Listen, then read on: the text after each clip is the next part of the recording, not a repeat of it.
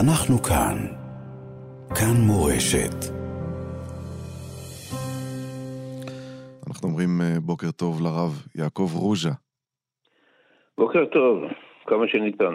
שלום לרב רוז'ה, חבר מועצת הרבנות הראשית, אתה יושב ראש ועדת uh, כבוד uh, המת, אדם שכל כך הרבה שנים עוסק uh, במומחיות רבה בנושא זיהוי חללים ובכבוד המת, ואנחנו מאוד גאים לשוחח איתך בימים המיוחדים האלה. אני מבין שאתה מגויס בצו שמונה כדי לסייע. ספר לנו קצת איך אתה רואה מהזווית שלך את מה שאנחנו אה, חווים בימים האלה. אכן, אני עוסק בנושא של זיהוי חללים שנים רבות, החל ממלחמת יום הכיפורים ועד היום הזה. אירוע כזה עוד לא היה. אירוע כזה, פשוט אתה, אתה עובר ליקום אחר. לא קרה שביום אחד במתקן זיהוי חללים מגיעות בערך 500-600 גופות. ואתה עומד, עובד עצות. אתה צריך, אתה יודע שמאחורי כל שקית יש חלל ומראה כל חייל יש משפחה כואבת, דואבת ומצפה. אנחנו משתדלים בעבודתנו לעשות את המקסימום האפשרי, א', לשמור על כבוד המת, וב', להגיע לזיהוי מוחלט ואמין, שחס ושלום לא תהיה שום טעות.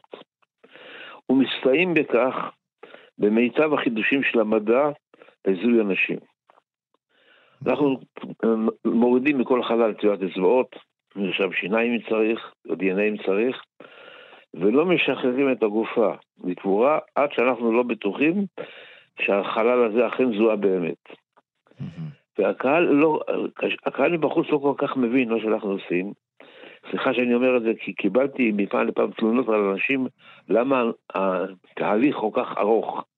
אנשים רגילים לא עלינו שנפטר עם קרוב משפחה, באים לחברה קדישא, מסתכלים שנייה על פנים של הקרוב שלהם, ומזהים בזה נגמר העניין. כן.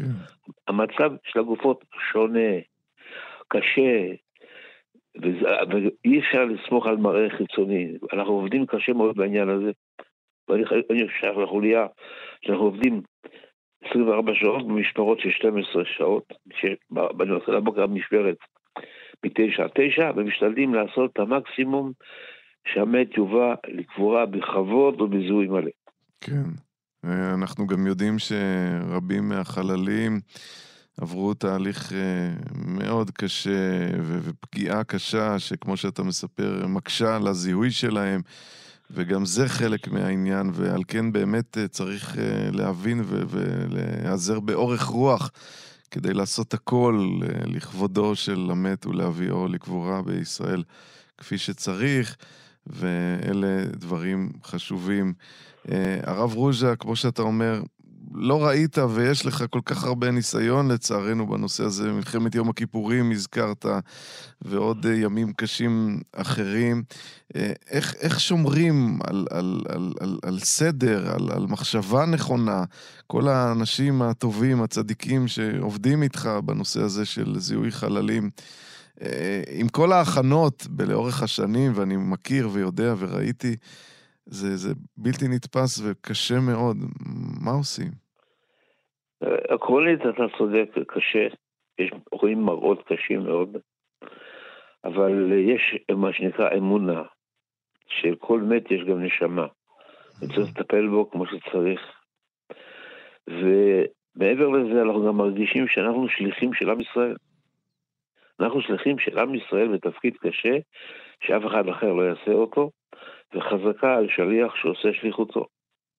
לפעמים אתה חש, אם מותר לי לומר את זה, כאילו מעבר לכתף שלך עומדת משלך ואומרת לך, תעשה כל מה שצריך למען היקיר שלנו, למען השם, כמה שאפשר, זה מה שנשאר לנו. התחושה הזאת מלווה אותך לאורך כל שעות היממה, גם כשאתה יוצא לאיזו הפסקה או חוזר לשינה קצרה, אתה לא משתחרר מזה שאתה עכשיו בתפקיד, אתה לא חופשי, אתה שליח שצריך ללדת שליחותו בצורה טובה ביותר. Mm-hmm. מי שמאמין בשירות הנפש הרבה יותר קל לו. כן, אבל אתה, הרב רוז'ה, כבר ותיק. אני רואה אנשים צעירים מאוד בזק"א, בזיהוי חללים, אנשים בצה"ל. שעוסקים בנושא הזה, אנשים צעירים, אני לא בטוח שהם הוכשרו נפשית בכלל.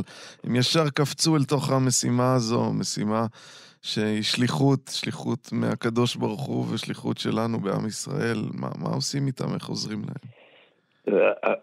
אתה צודק בגישה הזאת. שים לב שרוב האנשים שמגויסים בצבא היום, מעולם לא עברו מלחמה.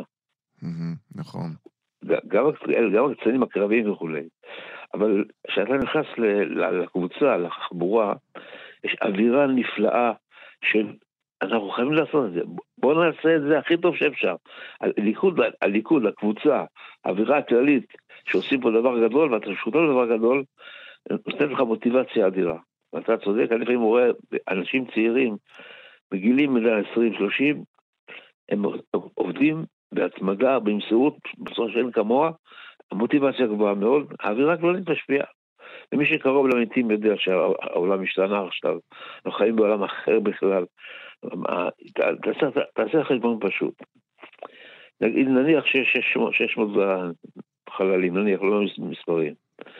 סביב כל חלל יש לפחות עשרה אנשים שקרובים אליו ומטבלים עליו, הגעת לששת אלפים איש. יש אולי שבעת אלפים איש מסתובבים היום בהרגשה גרועה, הרגשה של אבל, של אובדן, של חוסר ידיעה, שהמדינה נתנה להם את הביטחון. זה קהל, זה קהל אדיר. כן. הוא ילך ויגבר. ורק לעיתים, אתה בתוך הכאוס הזה צריך להיות חזק, להוביל, להחזיק מעמד, וזה נותן את הכוח לפי אני יודעתי. כן, כן. איפה אתה נמצא בימים האלה, הרב רוז'ה? אני משרת במה שנקרא שורה, או שורה. כן. זה בסיס חדש לעלות הצבאית, שמוכשר במיוחד לטיפול באסון המוני. יש שם 22 חדרי זיהוי, יש מכשור הכי טוב שיש בעולם, יש שם רופאי שיניים, מומחים לתביעת אצבעות, אנשים שעובדים כל הזמן במסירות גדולה מאוד. אני, אני, תפקידי הוא לאסוף חומר ולבקר את תיק החלל שאכן הכל נכון, מאומת וסופי. כן, כן, אני מכיר את המקום ובהחלט עבודת קודש אתם עושים. הרב יעקב רוז'ה, תודה רבה לך על הדברים האלה שנדבר בעיתות של שמחה. אמן, שלום, אמן, שלום. כל טוב, יום טוב.